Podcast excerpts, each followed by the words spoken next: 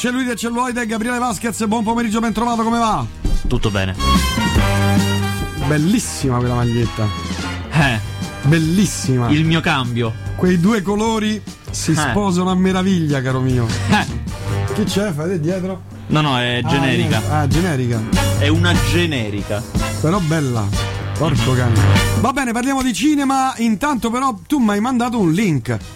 Eh già, Eh, perché ma, so che sei interessato all'argomento. eh, ma quel link è una cosa vecchia. Io, nel, se tu andavi sul mio blog. ah, tu già ne avevi parlato? Il giorno prima. Ah, Il giorno prima perché io sempre seguo avanti. Kim.com su Twitter. Ah, sei sempre avanti, cavolo. E quindi sapevo tutto. Sapevo praticamente tutto. Ma prego, prego, prego.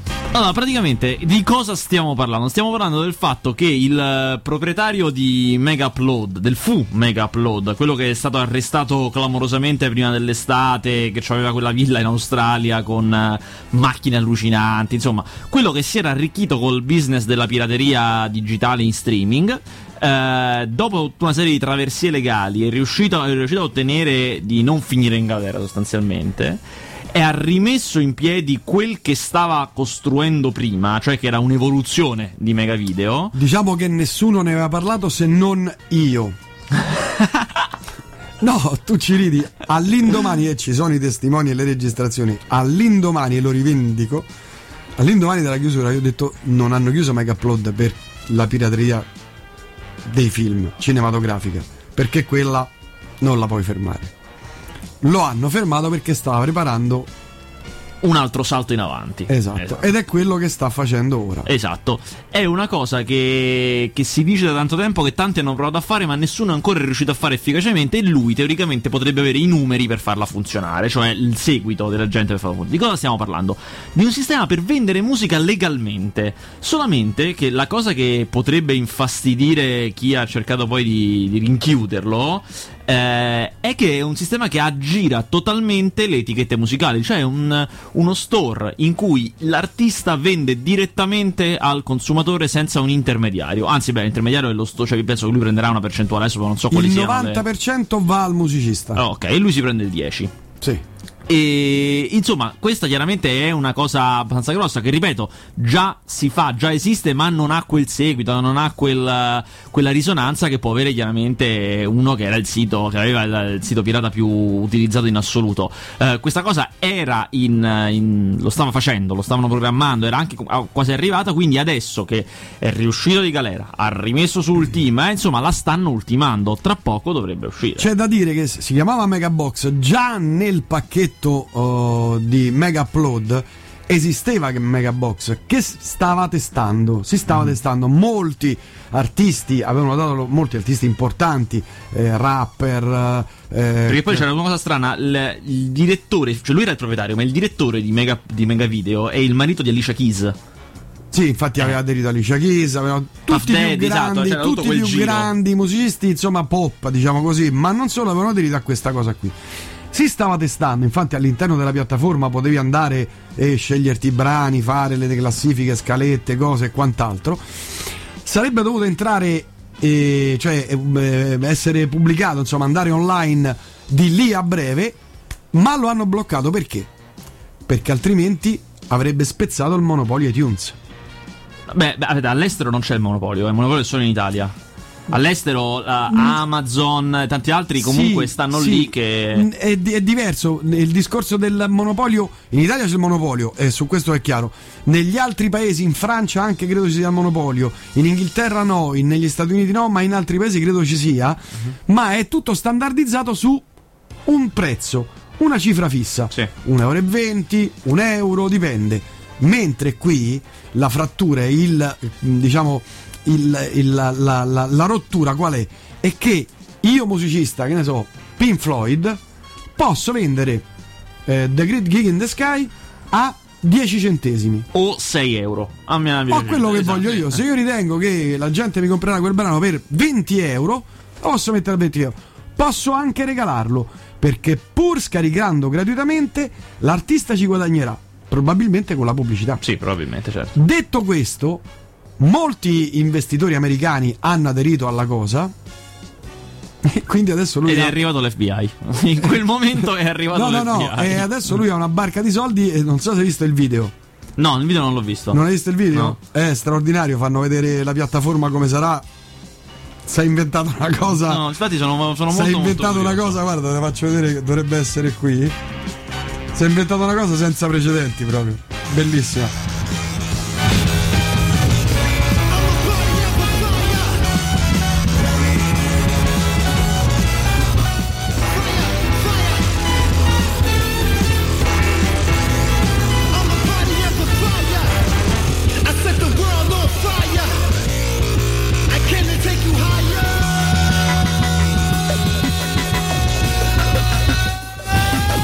Programmatori che entrano, programmano e alla fine, Sono giovani. eh sì, giovani e svelti. Esatto. Cause I'm the party, the party, the party amplifier.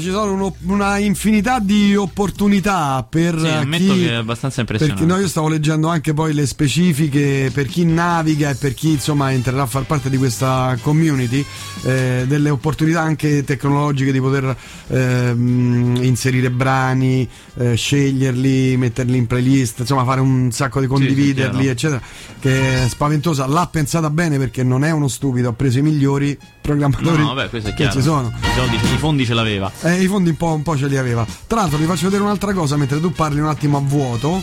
Di, di cose vuote? Di- no, parli un attimo a vuoto, ti faccio vedere una cosa. Perché tu direi quando.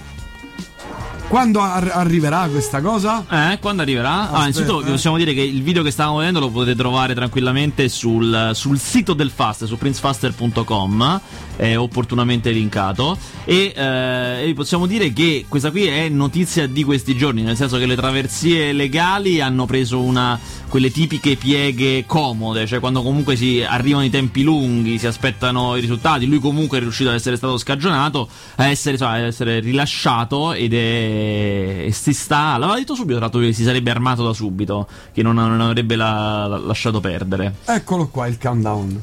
33 giorni. Mancano 33 giorni, 8 ore, 17 minuti e 56, 55. Se andate sul sito di Kim, che è kim.com, eh, c'è in fondo c'è il countdown del. Ma si sa anche se parte immediatamente in tutti gli stati? Questo non te lo so dire. Questo non te lo so Teoricamente dire. sì, non essendoci le etichette musicali di mezzo, teoricamente non dovrebbe. Perché ogni artista potrebbe limitarlo per ogni nazione a seconda di, co- di che contratti ha. No, perché credo che possa essere, eh, da quello che stavo leggendo, verranno inseriti su piattaforme, eh, diciamo, free. Ah, Quindi ogni, cioè non, che ne so, in America per esempio sì, si potrà met- lo metteranno le piattaforme in Australia, Nuova Zelanda, non so se credo anche in Europa, eh, non so se in Italia, però insomma è chiaro, è chiaro, è chiaro. si, si potrà A meno, fare. che, no, a meno che non lo, non lo blocchino, ma insomma, non, non- non essendo, non essendo illegale non c'è motivo per bloccarlo. non- Certo. Prego, parliamo invece di cinema. Ma invece il cinema, ah, il cinema. Allora, questa settimana esce, eh, esce finalmente un film che io attendevo molto, con, con mio stesso stupore attendevo molto, Eh, e che, che chiaramente mi ha deluso, cioè, questo era chiaro. il più grande spettacolo del mondo. No, il quinto Resident Evil. Ah, Perché comunque io ho una certa. Non posso negare che subisco la fascinazione di questa saga di Resident Evil così grande. Che nasce nei videogiochi ed è lunghissima videogiochi, cioè esiste da, da anni, da decenni. È lunghissima e, e ricchissima nel cinema. Cioè ha fatto un sacco di soldi. Sono cinque film, tutti che hanno incassato uno più dell'altro. È ricchi- Poi ce n'è anche addirittura, siccome non erano sazi, ne hanno fatta anche un'altra serie, sempre di film, in animazione computerizzata. L'hanno fatta direttamente i giapponesi. Eppure quelli vanno alla grande. È un franchise, devo dire, incredibile. Io ogni volta che esce un film lo attendo con ansia e ogni volta mi fa schifo. Cosa, vivo di questa doppia cosa. Insomma, questo Resident Evil è come tutti gli altri. eh, se li avete visti, anche perché il regista è sempre Paul, Paul Anderson e la- lei è sempre Mila Jovovich, che è straordinaria. come- è l'unica cosa veramente straordinaria di questo franchise. Eh, ha una trama, come sempre, molto contorta. È il penultimo episodio, nel senso ce ne sarà ancora un altro e poi abbiamo chiuso. Cioè, a, Cioè, portano a finalmente si arriva ter- nella terra promessa. Praticamente sì, perché comunque hanno ing- Ah. ingrandiscono sempre di più le proporzioni, sempre di più, sempre di più. Questo qui, vabbè, non vi dico come si chiude, però insomma si chiude in maniera ancora più estrema di come si era chiuso l'altro e nel prossimo dovrebbe chiudere, dovrebbero finire a meno che non vanno nello spazio. Se non fanno questa cosa col prossimo chiudono. E insomma, veramente questa si qualifica come essere una delle forse no- non la saga né più redditizia né più lunga, perché ce ne sono di più lunga e di più redditizia, ma di certo la più assurda della, della storia del cinema, perché veramente ha tanti elementi di assurdità. Eh, io non dubito che farà un sacco di soldi anche qua in Italia, come hanno fatto anche gli altri. È in 3D e sorpresa è un buon 3D, perché Oh. anche quello precedente era in 3D ma faceva schifo. Dove l'hai visto tu che vado? Perché doveva. Ce, ce ne sono molti che Eh, sono ma io l'ho visto oscuri. in un posto per, eh, per addetti ai lavori. per addetti ai Eh. lavori? Eh, c'è poco da fare. Perché? Perché proiettano il 3D con la, la luce bassa? Per risparmiare. No, secondo me se vai nelle catene grosse e serie è difficile. Sono andato nella catena grossa e seria. Eh, è brutta questa cosa.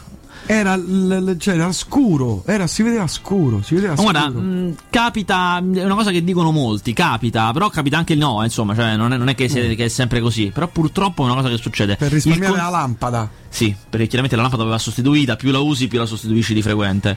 Eh, sono trucchi da proiezionista. Il, Eh, però sono trucchi eh, certo, sbagliati perché eh, uno li certo. scopre. eh, cioè. Il- la cosa è che mh, solitamente il consiglio che viene dato, che posso capire che può essere pleonastico, è di trovare una sala che lo fa bene e rimanere su quella. Eh, però valla a trovare, cioè, comunque devi sapere quali sono. L'Adriano, per chi abita nella zona dell'Adriano, è una sala che sicuramente proietta bene. Io ci ho visto bella roba. Il Warner moderno, quello di Piazza della Repubblica, pure. Mm. Se abitate in zona. Eh, io non abito in zona. Vabbè.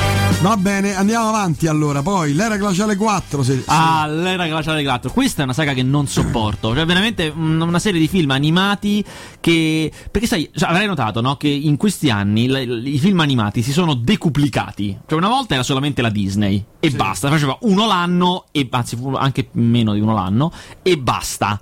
Eh, negli ultimi anni è arrivata la Pixar, è arrivata la DreamWorks, è arrivata la Blue Sky e anche addirittura la Universal si è messa a fare cartoni. Cioè si sono moltiplicate le case che fanno animazione perché è cambiata l'animazione sostanzialmente, non è più quella di prima, non è più un genere, è solo una tecnica, ci puoi fare tanti film diversi. Eh, come risultato abbiamo che si sono differenziate, cioè ogni studio di produzione per differenziarsi dagli altri ha preso come un- una linea. Eh, dunque, la Pixar è quella che fa chiaramente le cose più estreme, più, più autoriali, quelle più. ehm, più diverse da- dalla media. La DreamWorks è quella che punta sulle risate e sul demenziale. C'è molta cultura. La DreamWorks sono quelli di Shrek. C'è molta cultura pop, molti riferimenti. Sono anche quelli di Kung Fu Panda, per dire. E poi c'è questa Blue Sky, il cui hit più grosso è appunto l'era glaciale. Che punta sul target che secondo me, cioè più. mm, che più ti fa cadere le braccia, che è quello della famiglia, cioè de- dei valori tradizionali, eh, del- della non sorpresa, cioè cartoni che mirano a non sorprendere in ogni maniera. In particolare l'era glaciale era partito con quattro pro- protagonisti, già nel secondo si arricchiscono e diventa una famigliola, cioè c'è la, la fidanzatina, c'è la cosa, poi hanno un figlio, poi adesso arriva la nonna e i cugini, cioè puntano veramente a replicare l'idea di famiglia in forma animale, chiaramente perché sono, è, un, è un film che, eh, sono film che raccontano l'esodo durante l'era glaciale di una serie di animali preistorici. Io li- sono film che sono fatti per essere divertenti, io lo trovo di una noia spaziale. Detto questo, il contenuto familiare tira sempre e sono sicuro che anche questo farà i soldi come tutti gli altri. E la ghianda c'è sempre, sì. C'è sempre, tra l'altro, è una serie che si regge sulla ghianda. Cioè, su una ghianda che lui si perde. Se tu gli levi quello eh, Scrat con la ghianda, la serie è finita. Però geniale, sono Sì, stati geniali. Che è geniale che poi, tra l'altro, è l'idea di eh, aver capito che è ancora buono e funziona ancora tanto l'idea di Will Coyote Roadrunner. Perché poi quello è, no? Eh, Sembra un sì. cartone Warner Bros. Sì. Eh, e quello funziona tantissimo, anzi è sempre più, più vanno avanti, è sempre più protagonista. Addirittura in questo credo sia 50 e 50, cioè metà delle scene è quello lui con la ghianda e metà è la storia. Vabbè, parlami di altri film, vai, che qui se no, mamma mia. Allora, è il, Buon 20 film. il, il 26, cioè l'altro ieri, è passato al cinema The Magical Mystery Tour dei Beatles, il vecchio, quello del 55, eh, quindi nulla di nuovo. Il- dal 24, queste sono le uscite particolari, dal 24 è uscito questo documentario che si chiama About Face, dietro il volto di una top model, che è un documentario che affronta diverse top model, sia di adesso che di 20-30 anni fa, c'è Carol Alt per dire, e sul senso di essere una top model, sul mondo della moda, su quel tipo di vita, sul rapporto con l'immagine, è un tipo di documentario insomma, di, di questa maniera. E invece, passando ai film film che escono, questa è la settimana di reality. Il film di Matteo Garrone che è passato a Cannes, che ha vinto a Cannes il Gran Premio della giuria, come lo stesso premio che vinse Comorra, e che affronta, il- come dice il titolo stesso, il, il tema dei reality. Non tanto i reality show, anche se adesso poi raccontiamo brevemente la trama, c'è di mezzo il Grande Fratello, ma più un'idea più grande di eh, la realtà vera e la realtà mediata dalla televisione. Eh, il film racconta di, questo, di questa persona che fa un lavoro normale, una pescheria se non sbaglio, in un paesino piccolino vicino a Napoli, eh, che fa le selezioni per il Grande Fratello, perché è un simpaticone e intrattiene gli amici ai matrimoni, quindi dice va bene, vado a fare le selezioni per il Grande Fratello. Passa la prima, quella generica, arriva a quella Cinecittà, che è quella un pochino più grande, poi a un certo punto non lo chiamano più. Probabilmente perché l'hanno scartato, questo è quello che viene da pensare. E lui comincia a farsi le, le paranoie che in realtà lo stanno studiando, che in realtà lo riprendono di nascosto. Insomma, in breve, questo suo voler partecipare ad un reality incide nella sua realtà. Comincia lui autonomamente a vivere in una realtà da reality, anche se nessuno lo riprende. E questa cosa è molto interessante. Poi, chiaramente, diventa sempre più malata questa cosa fino al gran finale, che non vi dico. Eh, è un film di Matteo Garrone. E quando dico di Matteo Garrone è proprio ha tutto il suo stile, sembra l'imbalsamatore, sembra Gomorra, sembra Primo Amore. Secondo me è leggermente sotto questi titoli, però veramente leggermente. È comunque un film che ha vinto il Gran Premio della giuria a Cannes, è, un- è sempre un cinema veramente interessantissimo e a mio parere questo, l'argomento dei reality è un argomento molto banale, però se c'era uno che lo poteva affrontare in maniera originale, in maniera seria, questo era Matteo Garrone. È il più grande regista italiano? Probabilmente sì. C'è chi direbbe Sorrentino. Secondo me è Garrone, ma nettamente anche. Perché è il, Dici, dici. Più, ancora, più ancora di Sorrentino è, un- è uno che sa inventarsi un modo unico di realizzare film. Cioè, i grandi registi hanno tutti, anche Paolo Sorrentino, una visione di cinema precisa. Cioè, detto in maniera più, più semplice, fanno i film tra virgolette tutti uguali perché hanno una, una visione coerente. Ma Matteo Garrone è l'unico che gira diversamente, cioè lui a prescindere, a- a- all'inizio fa le cose a un processo tutto suo perché non viene dalle scuole di cinema, non viene da niente. La Steadicam. La ste- lui è uno, per esempio, che gira, eh. gira cronologico, cioè lui si gira il primo giorno la prima scena, l'ultimo giorno l'ultima scena, che è una cosa che non fa quasi nessuno perché è molto dispendioso. Perché se giriamo, che ne so, alli- metti conto che il film inizia e finisce nello stesso ambiente, ci dobbiamo tornare due volte, mentre invece di solito si fa tutto insieme perché si fa prima. Eh, però Ah, lui. questa cosa non la sapevo, sai? Da buon ignorante, giustamente. Sì, sì, solitamente si tende a andare in una location e Ah, fare, tutte, le scene che si lì, svolgono ho là. capito, esatto, perché è più comodo. Poi si montano. Esatto, invece Matteo preferisce farlo in maniera cronologica eh, perché poi lui modifica il film mentre lo fa e perché non solo lui, lui è uno che scrive in linea di massima, cioè c'è una, tra- c'è una trama, c'è una sceneggiatura, eh, lui poi discute con gli attori di volta in volta e non vuole assolutamente che due Chuck siano fatti nella stessa maniera, cioè se ripetono una scena 2, 3, 4, 5, 6 volte, loro devono ogni volta dire cose diverse. È lo stesso scambio, devono arrivare alla stessa conclusione allo stesso punto, ma devono usare parole diverse ogni volta per forza, se no si arrabbia, perché vuole tirargli fuori un po' il, il loro dialogo, anche perché lui poi sceglie gli attori in una certa certa maniera, c'è sempre qualche professionista, no? C'era Servillo in Gomorra, eh. però spesso prende attori che sono attori, che magari fanno teatro, ma che vengono da quella realtà, da quello scenario. Per esempio, il protagonista di reality è un carcerato che attraverso un programma di teatro per carcerati eh, gli veniva concesso di uscire dal carcere per fare queste scene e poi rientrare. Tant'è che non- poi non fa le interviste, non è potuto andare. No, le interviste le ha fatte perché gli hanno dato l'uscita per fare le interviste. Però a Cannes non c'è andato, che di certo non lo facevano uscire dall'Italia. Tra l'altro, carcerato anche per delle ragioni, sai, tu pensi sempre, vabbè, per scippo, per cosa sta dentro? Per omicidio di massa, cioè per cose Un po' pesanti, eh. Poi non è, mai, non è mai detto che sia davvero colpevole, per carità, però insomma, pesantissimo. Però, chiaramente è un volto pazzesco, questo è chiaro. eh. Per, questo- per tutti questi motivi sono film pazzeschi quelli di Garrone. Va bene, abbiamo un'intervista di Matteo Garrone? L'abbiamo la facemmo all'epoca prima che vinse con Comorra, ricordiamolo. Eh, insomma. eh, non abbiamo un'intervista. Ba- ma quello basta per anni quella, è un bonus che va bene per anni e anni e anni.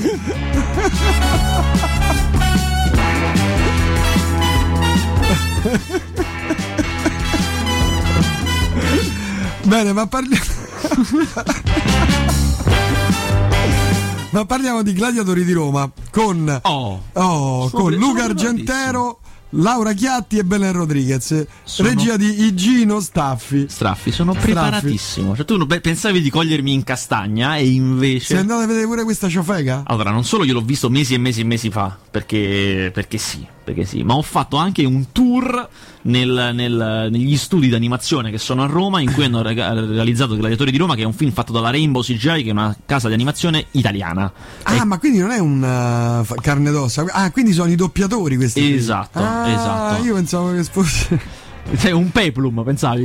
Di Roma. Sì, pensavo dico, boh, faranno un film tipo va- vacanze di Natale. Maciste. eh, anni della. del- Allora, no, Gladiatori di Roma esce, se non sbaglio, più avanti questo mese. Ah, no, è- no, no, no, pensavo fosse una, una boiata di quelle. No, diciamolo rapidamente, è mm, il primo, in realtà non il primo, però il più grosso tentativo degli anni recenti di fare un lungometraggio d'animazione italiana. Eh, loro sono quelli delle Winx, chi ha dei figli o delle figlie sicuramente conosce le Winx perché sono uno dei, eh, dei, dei successi più grandi dell'animazione contemporanea, almeno in Italia chiaramente. Tra l'altro la Rainbow è una società a partecipazione straniera, ci sono quote anche americane, insomma è una società bella grossa direi.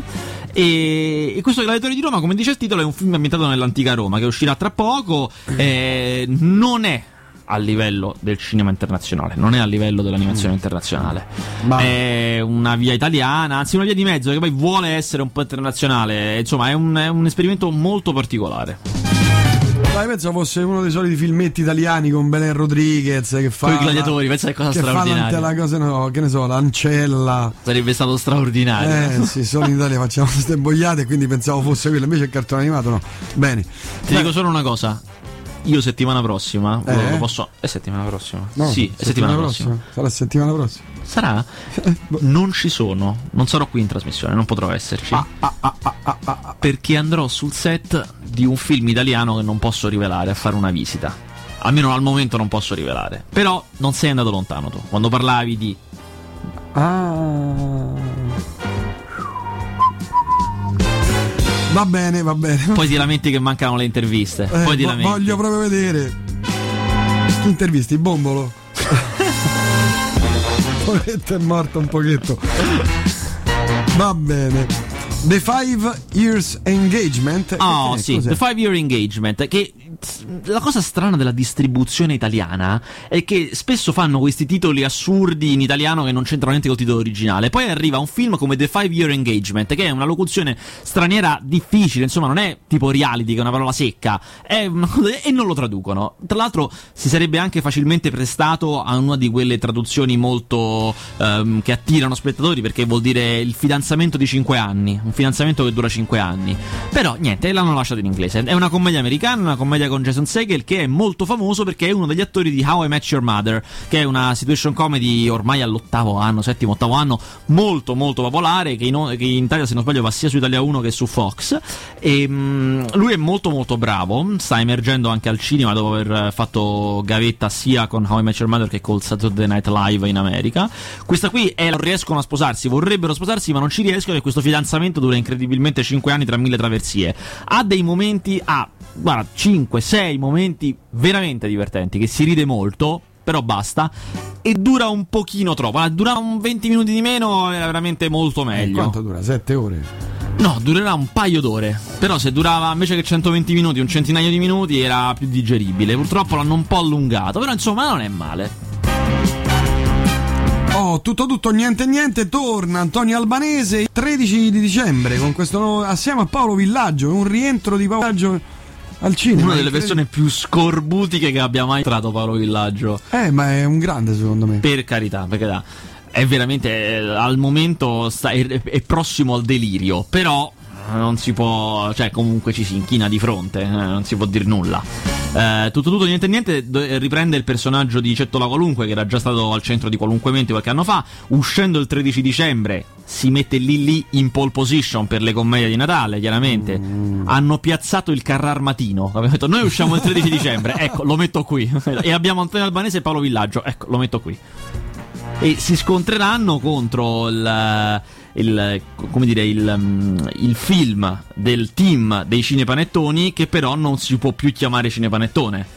Perché adesso hanno detto, no, De Laurentiis ha detto mille volte, basta, non si fanno più i cinepanettoni, basta, abbiamo chiuso, chiuso, finito, finito, finito. E quindi Però che fanno? più- eh. Fanno un film a Natale con Christian De Sica, che Eh. non si chiama Natale A, che non tratta di Natale, ma che alla fine è diretto sempre dai parenti, è scritto da quelli che scrivevano nei cinepanettoni, è lo stesso team uguale identico. Però non c'è Natale A. Cambia il titolo, cambia il titolo e, l'ambientazione. Non saranno tante storie come erano quelle, Ah. sempre tanti, eh. Ci saranno eh, Christian De Sica in un filone e nell'altro Lillo e Greg. Mm.